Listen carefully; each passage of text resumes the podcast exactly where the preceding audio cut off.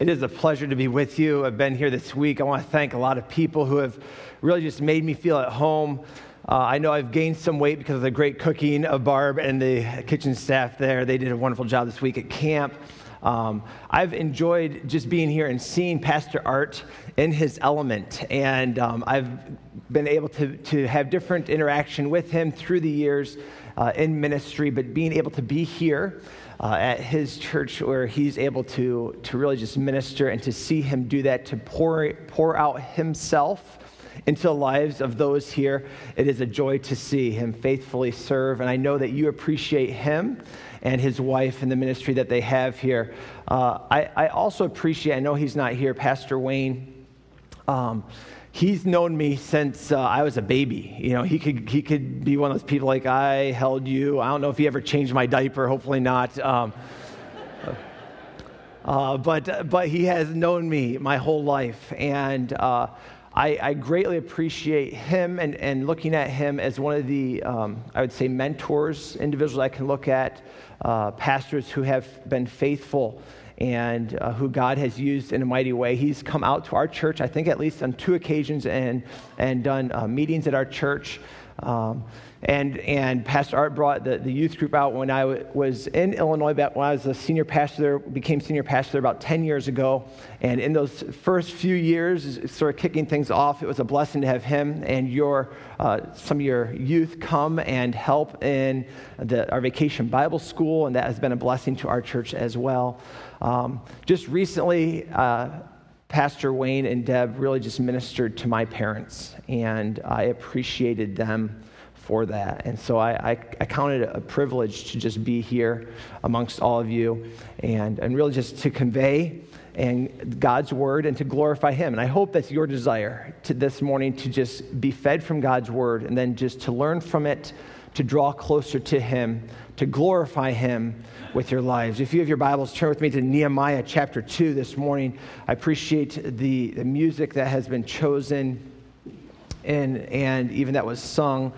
Uh, I appreciate even hearing a song, uh, especially just heard. And as I'm hearing that, I'm just thinking of different Bible passages. I don't know if that happens to you, but as you hear a, a theologically saturated song, that it connects you with texts of Scripture and thinking about God's grace and His strength as we've looked at and focused sort of as a theme this morning, I was just reminded of Isaiah 40, 29. Many people hold Isaiah 40, 31 maybe as a life's verse or verse that has encouraged them. You know, that Isaiah 40, 31 says, They that wait on the Lord shall renew their strength. They'll mount up with wings as eagles. They'll run and not grow weary, walk and not, not faint. But, but two verses prior to that, Isaiah 40, 29 says, He gives power to the weak to them that have no might, which is all of us, he increases strength. And it's just a reminder that, that our uh, sustenance, our strength, everything we have is really from the hands of a gracious, good, and loving God. And so I praise him for who he is. And I hope that this morning that you'll be reminded and you'll be encouraged in the grace and the goodness of our Lord. Let's go to the Lord with a word of prayer this morning. We'll get into the text together. Father, I thank you for who you are. I praise you for your goodness and your grace. Lord, every good and every perfect gift, your word tells us, comes from above. From you, the Father of lights, in whom is no variableness, neither shadow of turning. So, Father, we do praise you that we can rely upon you. We can turn to you. We can cast our cares and our burdens upon you because you care for us. You are always a very present help in times of trouble, and you provide a peace even in those times that passes all understanding, that can keep and preserve our hearts and minds through Christ Jesus. Lord, we praise you and thank you for this time to gather to lift up your name. For you're worthy of all praise, even as the angelic hosts continually surround the throne and proclaim your holiness. Father, we thank you that we have the privilege, even as wretched and sinful individuals, to come into your presence through the shed blood of Jesus Christ and to then offer praise and thanksgiving to you. We can hear from you. You aren't a distant God that does not want to have a relationship that isn't intricately involved in our lives, but rather you desire to have a intimate, growing and flourishing relationship with us and you tell us about yourself and your desire for our lives through your word and we praise you and thank you for the, the ability we have to come and learn of you. For Father, you are the bread of life. You are the water of life. You sustain our soul. So we thank you for this time. May your Holy Spirit powerfully work through this time together. It is your name we pray for your glory. Amen. I think as individuals, many times we want more than we need. We are we're selfish. And I think it, maybe a, a, great example of this, it starts off really at a young age. I, I think of, first of all, my son. My, when I was thinking about this, an illustration of my son. My son is now my oldest son. His, his name is Levi. He's 15. I have a younger son named Jared, and he's 12. And my oldest son, when he was younger, as an infant, he would devour food. He was like a, a chubby little vacuum, okay? And um, we would, I remember feeding my son uh, when, when he started having, you know, uh, some food, like the baby food and, and that little oatmeal slop that you would uh, mix together. And it has no taste whatsoever, but he just wanted it. And I remember we would take the spoon, you know, and I'd be feeding him. And I'd, as soon as I'd stick it in his mouth, he would swallow it and open his mouth up for more, okay? And he, he would start crying because he didn't have food in his mouth. So we'd like start shoveling it even more. And he would close his mouth. He'd still have food in his mouth, and he would, he would be crying because he wanted more and more. And it would like, just shut your mouth and swallow. There's food there. He would, and, and, and that, you know, that, that picture, I think, carries through. I, I think of, uh, we, you know, we have some youth activities and we've had some children's activities. And, and many of you maybe have seen kids with a pinata. Um, I don't know if you've ever done this. We, we would do this a couple different times. We've learned our lesson now not to do this with our, our young kids anymore, but we would have this pinata, and you'd fill a pinata with, with a bunch of candy, right? And so you always have that one child who has the blindfold, and they're taking the whack at the pinata. And all the other kids are surrounding the pinata, just waiting in anticipation, right, for that pinata to crack open and the contents to spill out, right? But there's always one unlucky child who has the blindfold on, and they're the ones that actually take a swing and crack the pinata open. Why do I say they're unlucky? Because they still have the blindfold on, right? And the minute that candy goes everywhere, the children don't think of their own well being whatsoever, right? Because there's still a child in the middle with a blindfold on, swinging this stick or bat or whatever it is through the air, and these kids just dive in, not caring for their well being. I mean, they could be whacked in the head, go on. They just want three or four or 10 pieces of candy. They don't even care about the kid who just opened it up. They're like, I want the candy all to myself. And so by the time the child who had opened it up for all of them takes off the blindfold, there's like no candy left. There's pieces of pinata. That's about all they get. But the kids are just all thinking, I want this for myself. It really is a show and sign, oftentimes, of our hearts. How we want more and more, more than even sometimes we need in life. The Israelites, I think back to the time, if you remember, when the Lord provided manna for them in the wilderness. Remember, He said, I will give you what you need. Each day you'll be able to go out and you'll be able to collect that morning for the food you need for that day. And you remember the first time that that happened, a whole bunch of Israelites, they, they didn't demonstrate faith. They just went and said, Oh, this is great. This is so good. And they collected a whole bunch, like a week's supply. And remember, the Lord said, um, All you need is enough for that day. I'll give you more. But they didn't trust him. They, they accumulated. And what happened to all that man? It went bad, right? It said, the Bible says worms got in it, it wasn't uh, edible. Oftentimes we're, we're like that. And I think sometimes we're like that with God's grace. We act as if God is not going to supply the sufficient amount of grace that we need. We want more. We want more from Him. And God says, I will give you what you need, I will supply. I'm a good God. I will give it from my hand, sufficient for what you have and what you're facing in life. You're with me in Nehemiah chapter 2, and we'll see here in this text this morning that God provides the amount of grace sufficient for our life. We could say it this way God's portion of grace is always adequate for the adversity we face. We're in Nehemiah chapter 12, begin reading in verse 1. It says, It came to pass in the month Nisan, the 20th year of Artaxerxes the king, that wine was before him. And I took up the wine and gave it unto the king. Now I had not been before time sad in his presence. Wherefore the king said unto me, Why is thy countenance sad, seeing thou art not sick? This is nothing else but sorrow of heart. Then I was very sore afraid and said unto the king, Let the king live forever. Why should not my countenance be sad when the city, the place of my father's sepulchres, lies in waste, and the gates there are consumed with fire? And the king said unto me, For what dost thou make request? So I prayed to the God of heaven.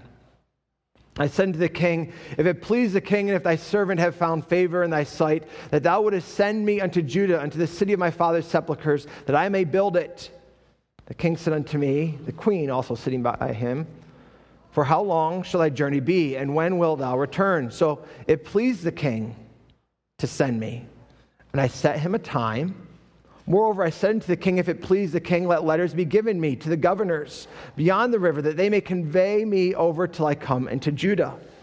And a letter unto Asaph, the keeper of the king's forest, that he may give me timber to make beams for the gates of the palace, which appertain to the house, and for the wall of the city, and for the house that I shall enter into. The king granted me according to the good hand of my God upon me. Then I came to the governors beyond the river, gave them the king's letters. Now the king had sent captains of the army and horsemen with me.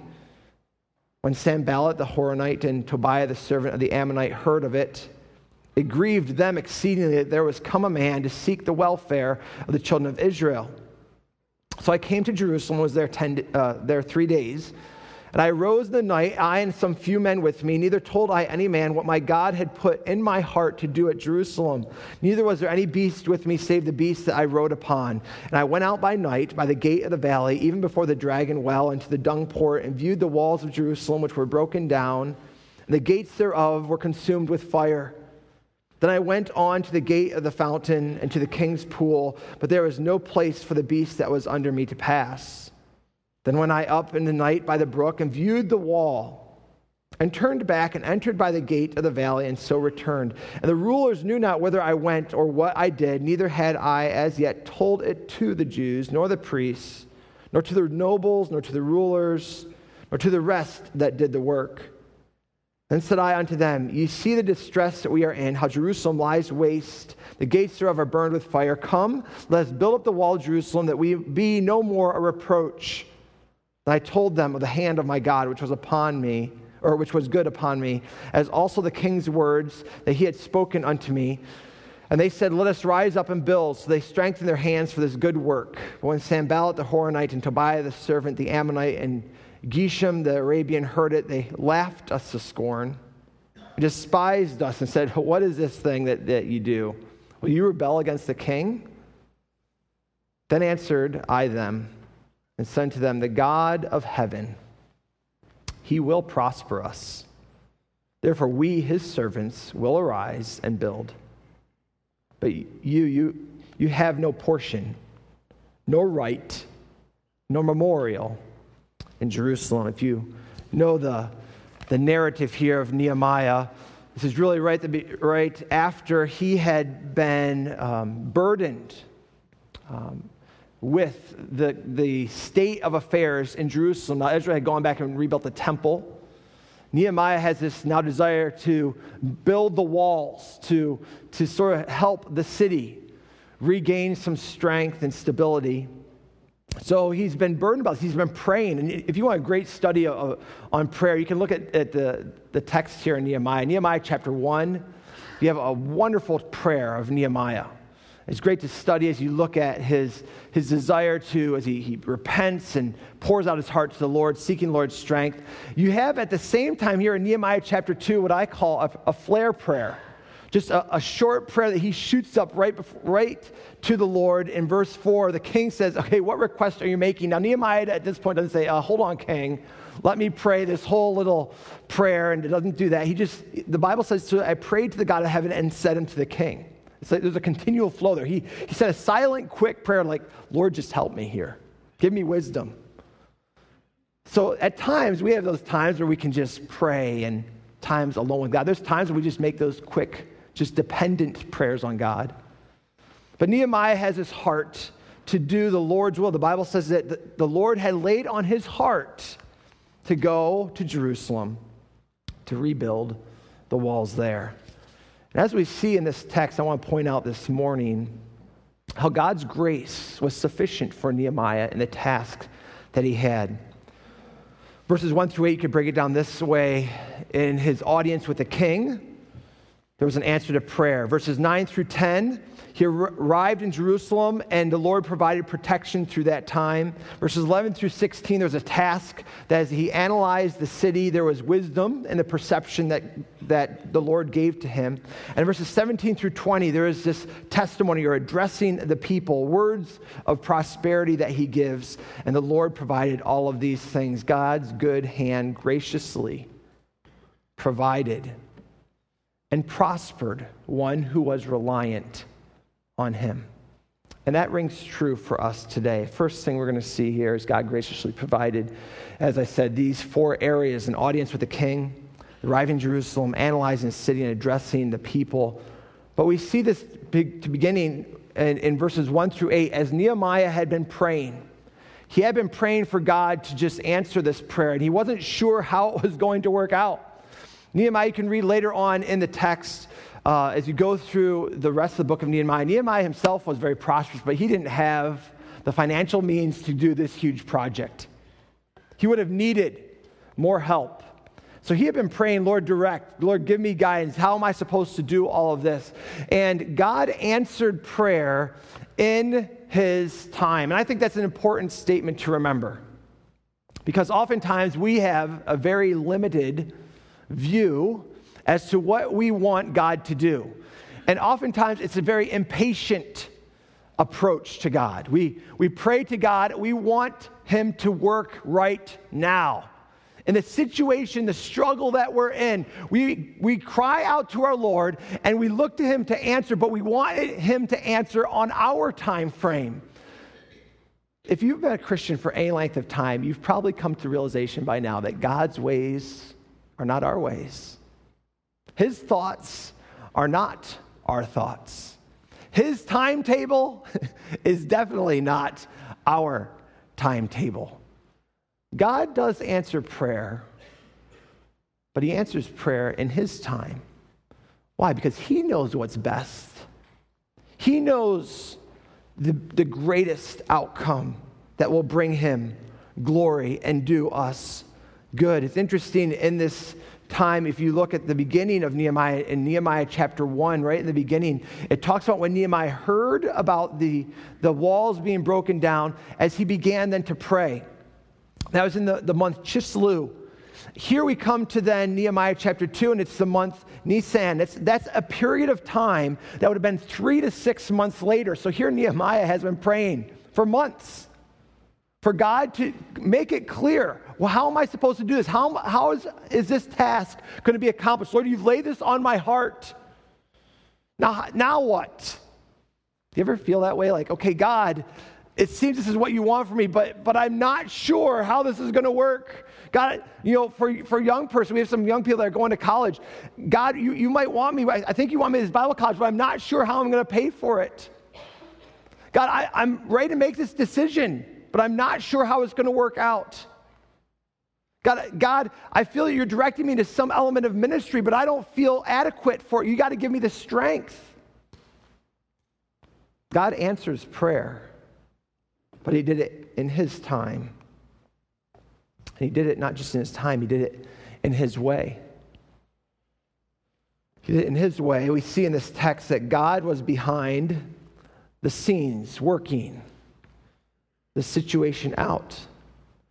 Nehemiah, when he went before the king that day, I don't believe he was planning on this working out in this manner. He was probably burdened.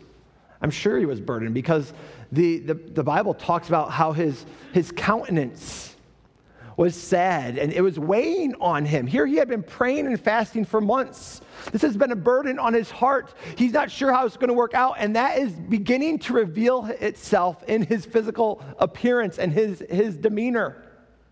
He's trying to remain joyful and upbeat, especially in the presence of the king. You did not want to look like you hated working for the king. That wasn't a good place to be. And here it's weighing on him, and it's it's visibly evident. And yet, God was behind that. See, God was totally in control of the situation, and He used Nehemiah to accomplish a task. What's even more wonderful here is when you think about this. So, yes, Nehemiah was, his servant was a follower of the Lord, but this king was not a follower of God. This was a pagan king. And here, what we see is that God used a pagan king to rebuild the city of Jerusalem. Now, this is, I, I don't know if we can grasp how, how amazing this is. There would have been no reason whatsoever for this king to give his own resources to go and rebuild a city that he had already conquered. Like, why would he go and rebuild the walls and the fortifications? Why would he go and rebuild and put his own money that they had already do, uh, uh, overcome and accomplished and conquered? Why would they go out and rebuild what they had conquered? To maybe then there'd be a resistance later on, like he had.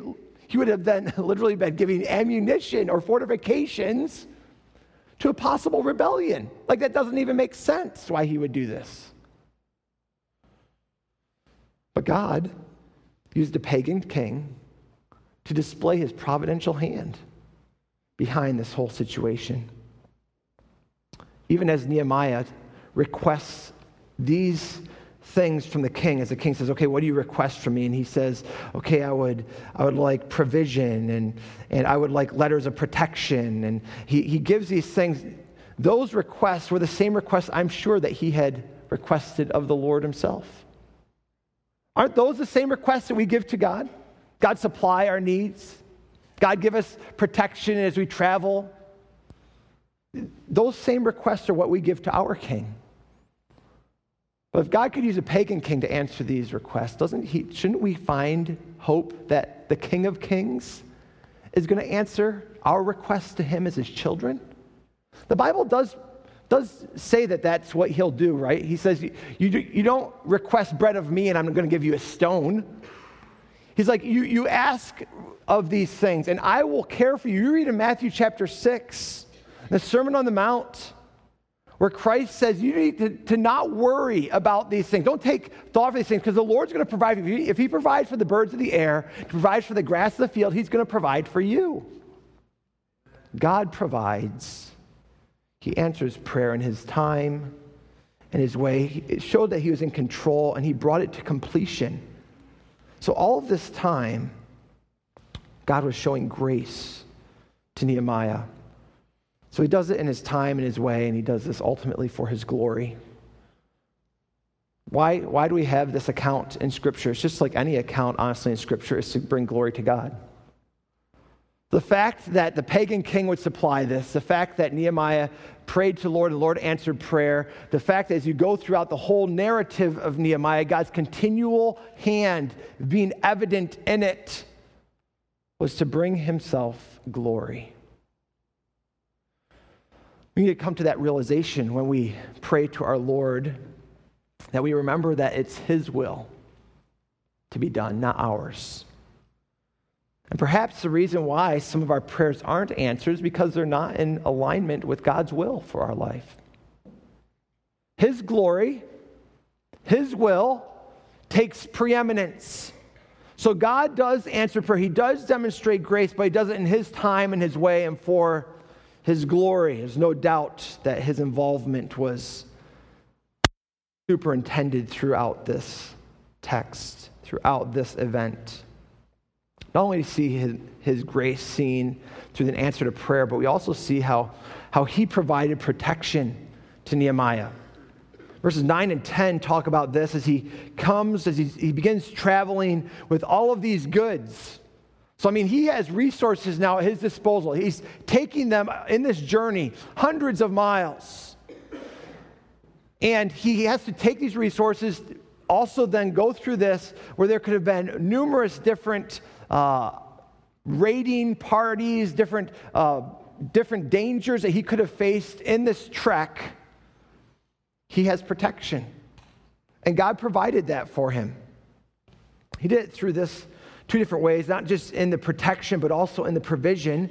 As he comes with these letters to the governors, he has this military around him. Just before that, he had all the resources in verse 8.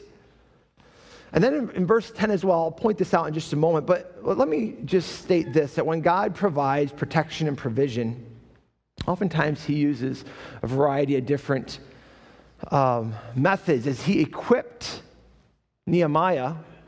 Said, Nehemiah, I'm going to give you what you need to go and to do this task. But at the same time, as he gave Nehemiah these provisions with the letters from the governors and, and the, the individuals, the military sort of bodyguards that he had from the king himself, the army and the horsemen that went with him in verse 9, he also exposed the enemies of Nehemiah. We see this right here in verse 10 where it says, When Sanballat the Horonite and Tobiah the servant, the Ammonite, heard of it, it grieved them exceedingly. There has come a man to seek the welfare of the children of Israel. And then later on, we see this even exposed even greater in verse 19, where it says Sanballat, Tobiah, and Geshem the Arabian. And they come out and they scorn him, they laugh at him.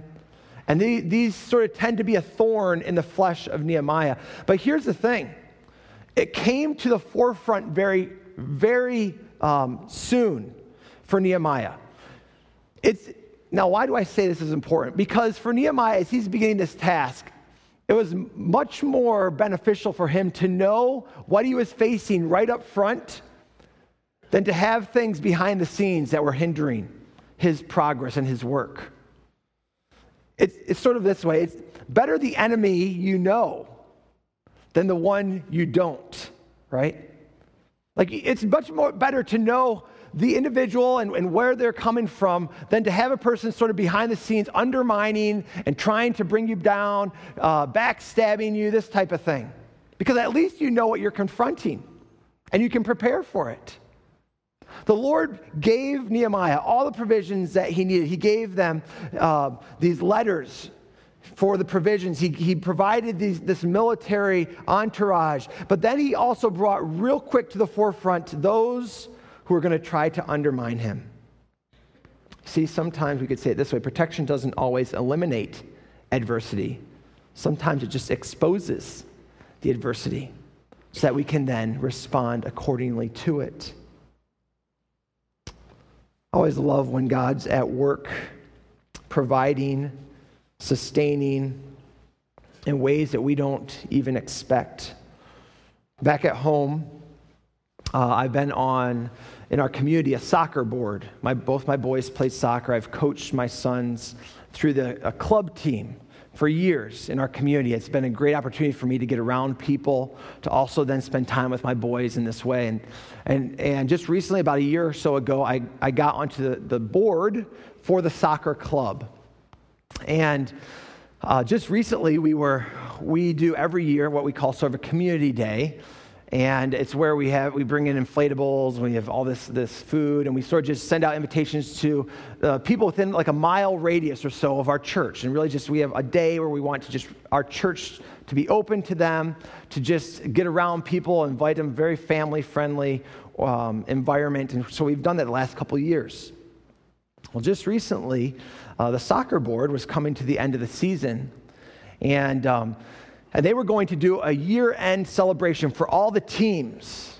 And, and they were going to do it on Saturday, and our community day was on the Sunday.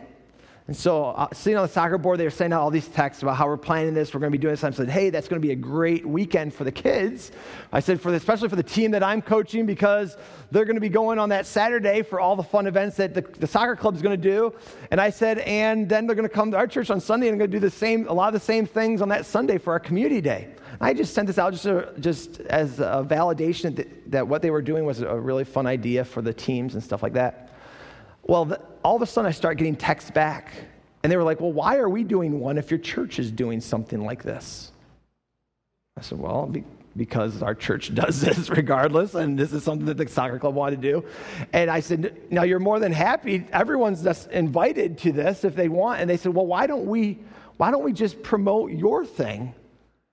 And we'll just have all the teams and all the kids and all the parents come to your event. That way, the soccer club doesn't have to pay for all the, the activities. Uh, now you get the reason behind it.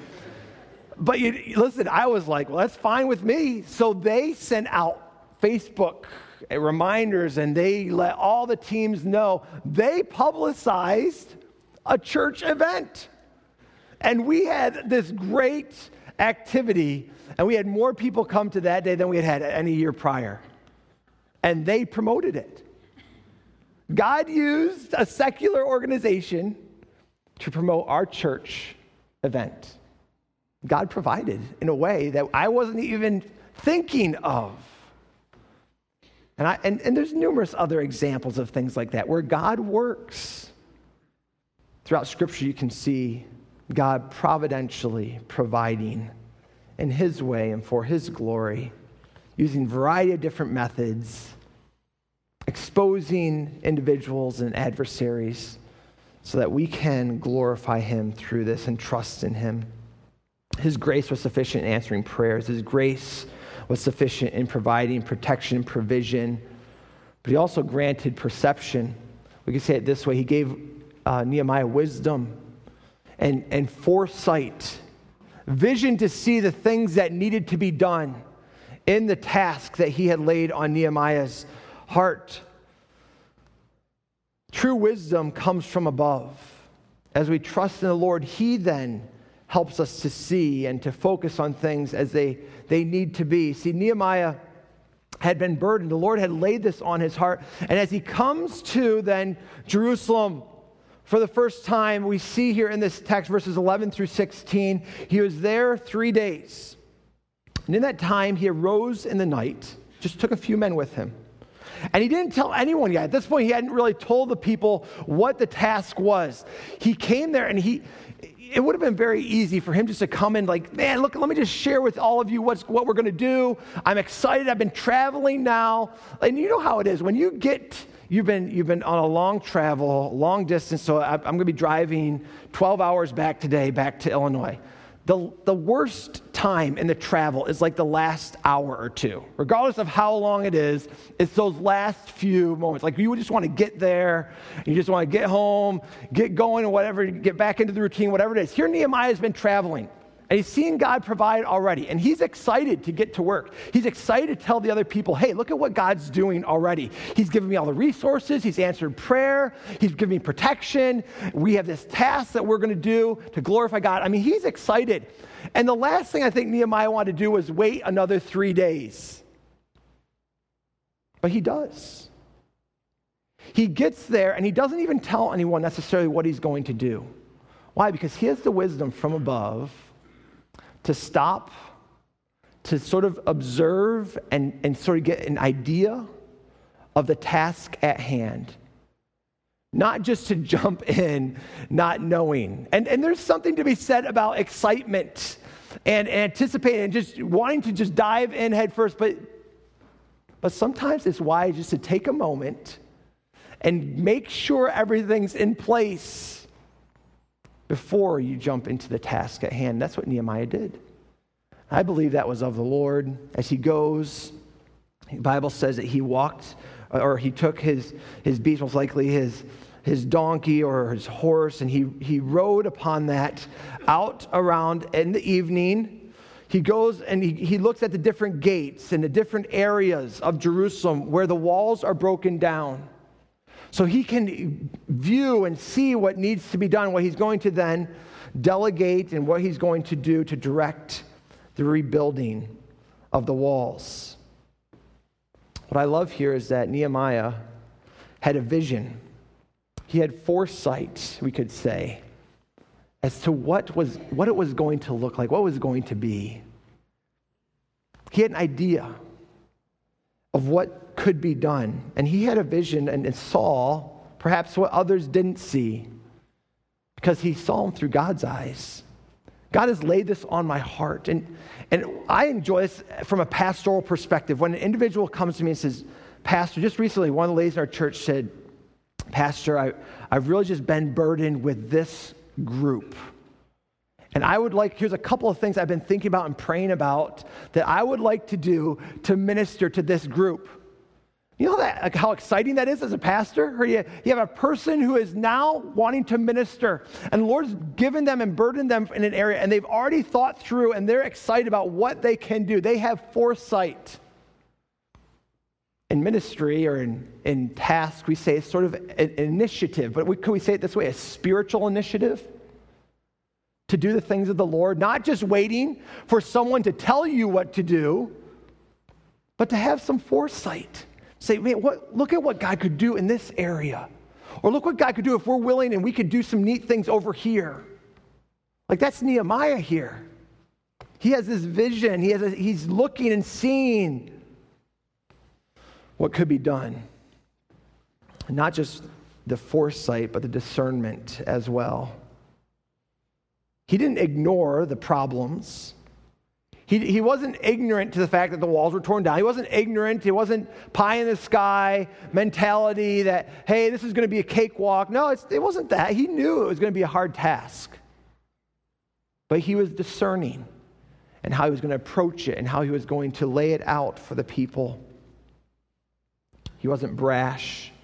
And instead, he, he looked at it and then he went to the people and laid it out. In verse 18 says, Then I told them of the hand of my God, which was good upon me, the king's words that he had spoken unto me. And so then, as a re- response to this, they said, Let us rise up and build. So they strengthened their hands for this good work. I love the fact that Nehemiah realized he couldn't do this himself, he needed others to help him.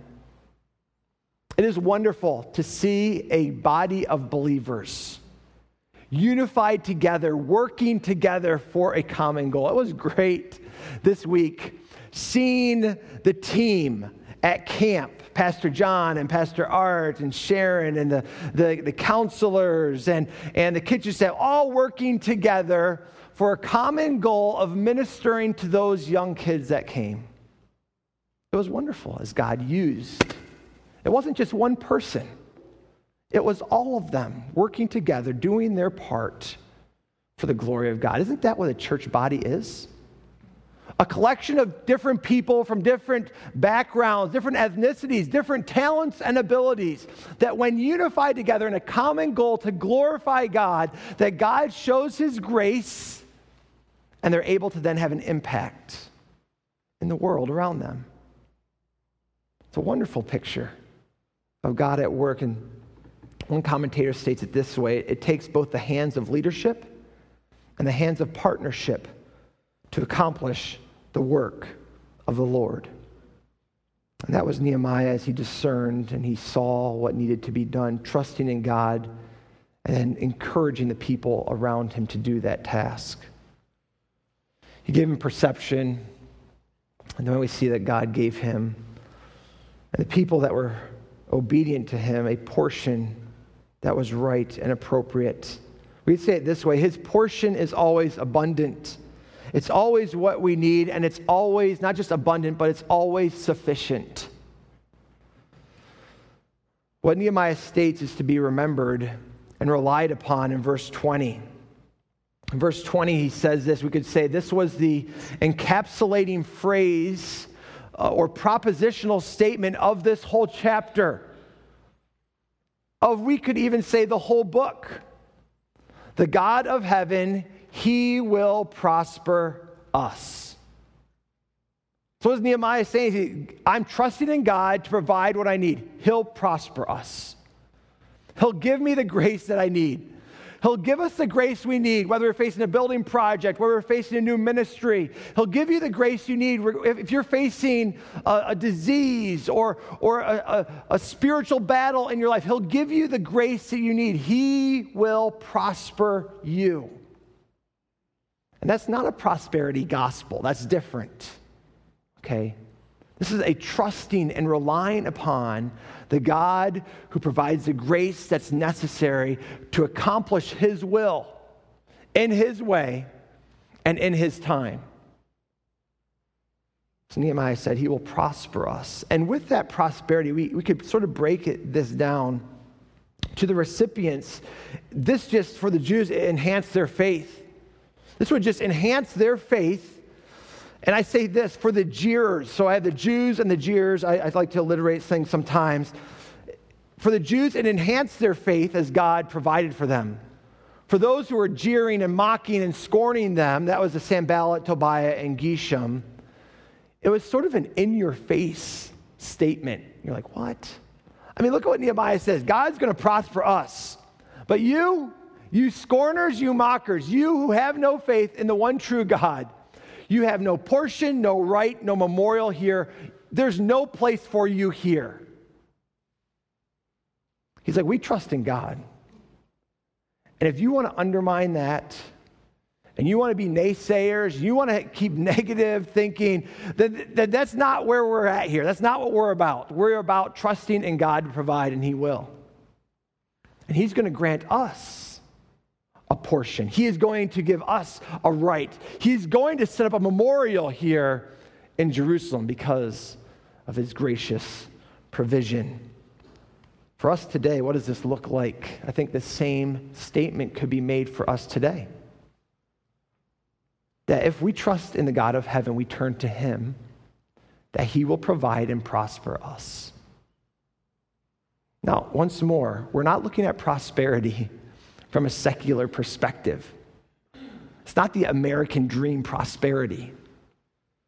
Prosperity comes from a spiritual filling and satisfaction and contentment that even Paul stated. As he said, whether I abound or am abased, having much or having little, I have, I'm content. Why? Because his perspective was an eternal perspective. He understood that God would provide because he could trust in his loving Lord, his Father who cared for him.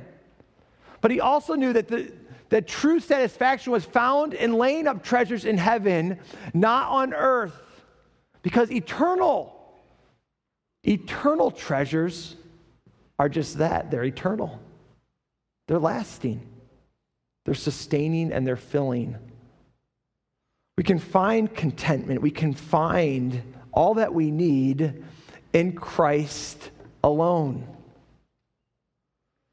For us today, our portion is found in Christ. That memorial we have is in our Lord. The rights that we have as joint heirs with Christ come through Him and His grace. And it is sufficient in our life. As we apply this message, we could do it this way. Perhaps there are things in your life right now that you're going through and you're struggling with, and you're, you're saying, Man, I don't know if I have the strength. You don't have the strength. So trust in the strength of the Savior.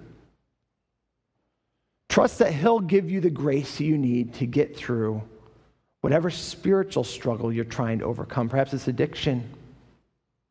Perhaps it's, it's a relationship that you're trying to restore. Perhaps it's, try, it's overcoming bitterness or anger, and you're like, I can't do this myself. You're right, you can't.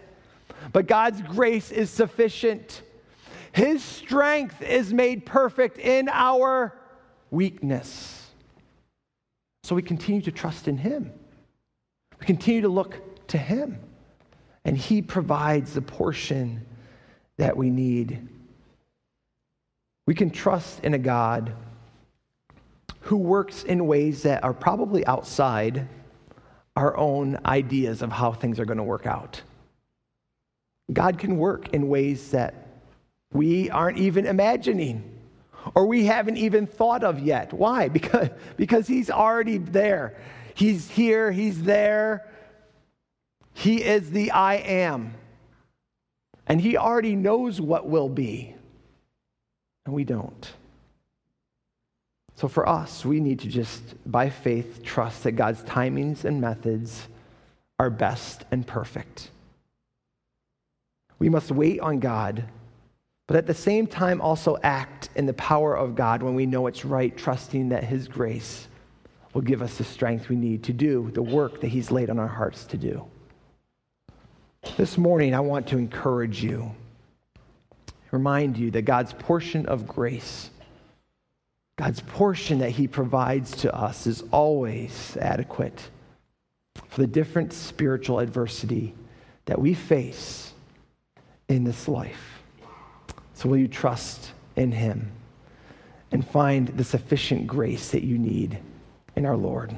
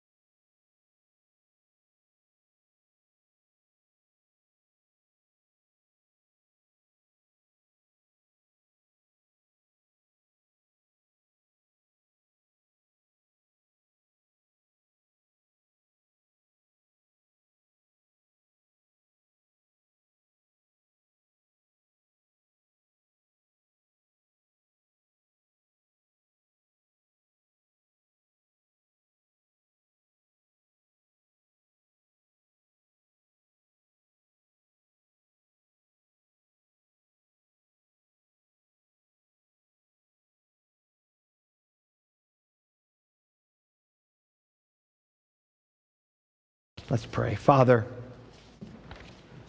so grateful for your word and for the, the reminder clearly that is given to us that we can simply turn to you and trust in you. We can come broken and needing to be healed, spiritually deplete. And yet, if we come with mercy and humility, that Father, we can look to you as the stronghold in the day of trouble. You know the ones who find refuge in you. So, Lord, I pray that we would remember your grace is sufficient. And not only is it sufficient, it is glorious and wonderful. And help us to simply trust in you that you will bring yourself glory and you will work out things for, for our good as we love and we turn and trust in you. It is in your name we pray. With heads bowed and eyes closed, we, we reflect, we think upon what we've heard. For some here, you might be here today and you're saying, I need God's grace. Simply for the face, the greatest adversity you're facing right now is the sin that you have, and you've never been saved from your sin. Though it wasn't talked about much, the gospel of God's grace his willingness to save us from our sin is his willingness to overcome our greatest adversity. Maybe here today you've heard, you know that you need God's grace. You need his forgiveness of your sins to be able to enter into heaven. There's some of our staff, they're over at the side door, my left to your right. If you'd be interested in talking, asking more about how you can have your sins forgiven, that you can be on your way to heaven and experience the great grace the amazing grace of Jesus Christ through salvation, let me encourage you to head over there. They'll gladly take the time to show you how you can be saved. For many who are saved, you're sitting here and you're wondering, how can I have the strength to go through whatever it is you're facing? Physical battles, spiritual, emotional, relationship, and you feel broken, you need to be mended, and you're able to come just as you are to the Lord, asking Him for His grace, asking Him for His sufficiency, and knowing that He provides it. As we bow our hearts before the Lord, asking Him for His grace, let's stand to our feet. So if there's anyone who is here, they'd like to go talk with one of the pastors, it'll be a little bit easier for them to get out of the pews to head over there. But for many, it's just a time of reflection to just say, Lord, I need your strength. I need your grace. Make it sufficient. Give me a portion of it today. Help me to endure and to push through.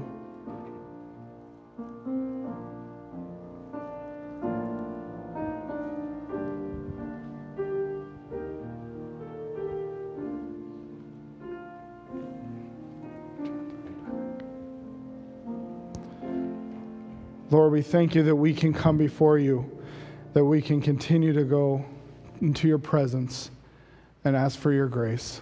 Lord, we thank you that even in the little, little flare prayers we send up quickly, we thank you that you still hear them and you know. And that the Spirit intercedes on our behalf even when we don't know how to, to utter phrases and prayers. Lord, for many who are here who are hurting and struggling and battling, I pray that you would give comfort. Lord, Satan is attacking and wants to see our, our church and our families. He wants to see our ministry. He wants to see it destroyed. Lord, I pray that you would help us each individually and as a group to know that our strength and our grace is sufficient in you and that our strength is made perfect. Your strength is made perfect in our weakness. Lord, thank you for this time of worship together. Thank you for the privilege we have had to bring praises to you. And I pray that you were pleased and glorified and honored by what was said, what was done, what was sung, what was thought about today in this time. Dismiss us now with your blessing, for it's in your name we pray. Amen. Have a great day. Looking forward to seeing you this evening.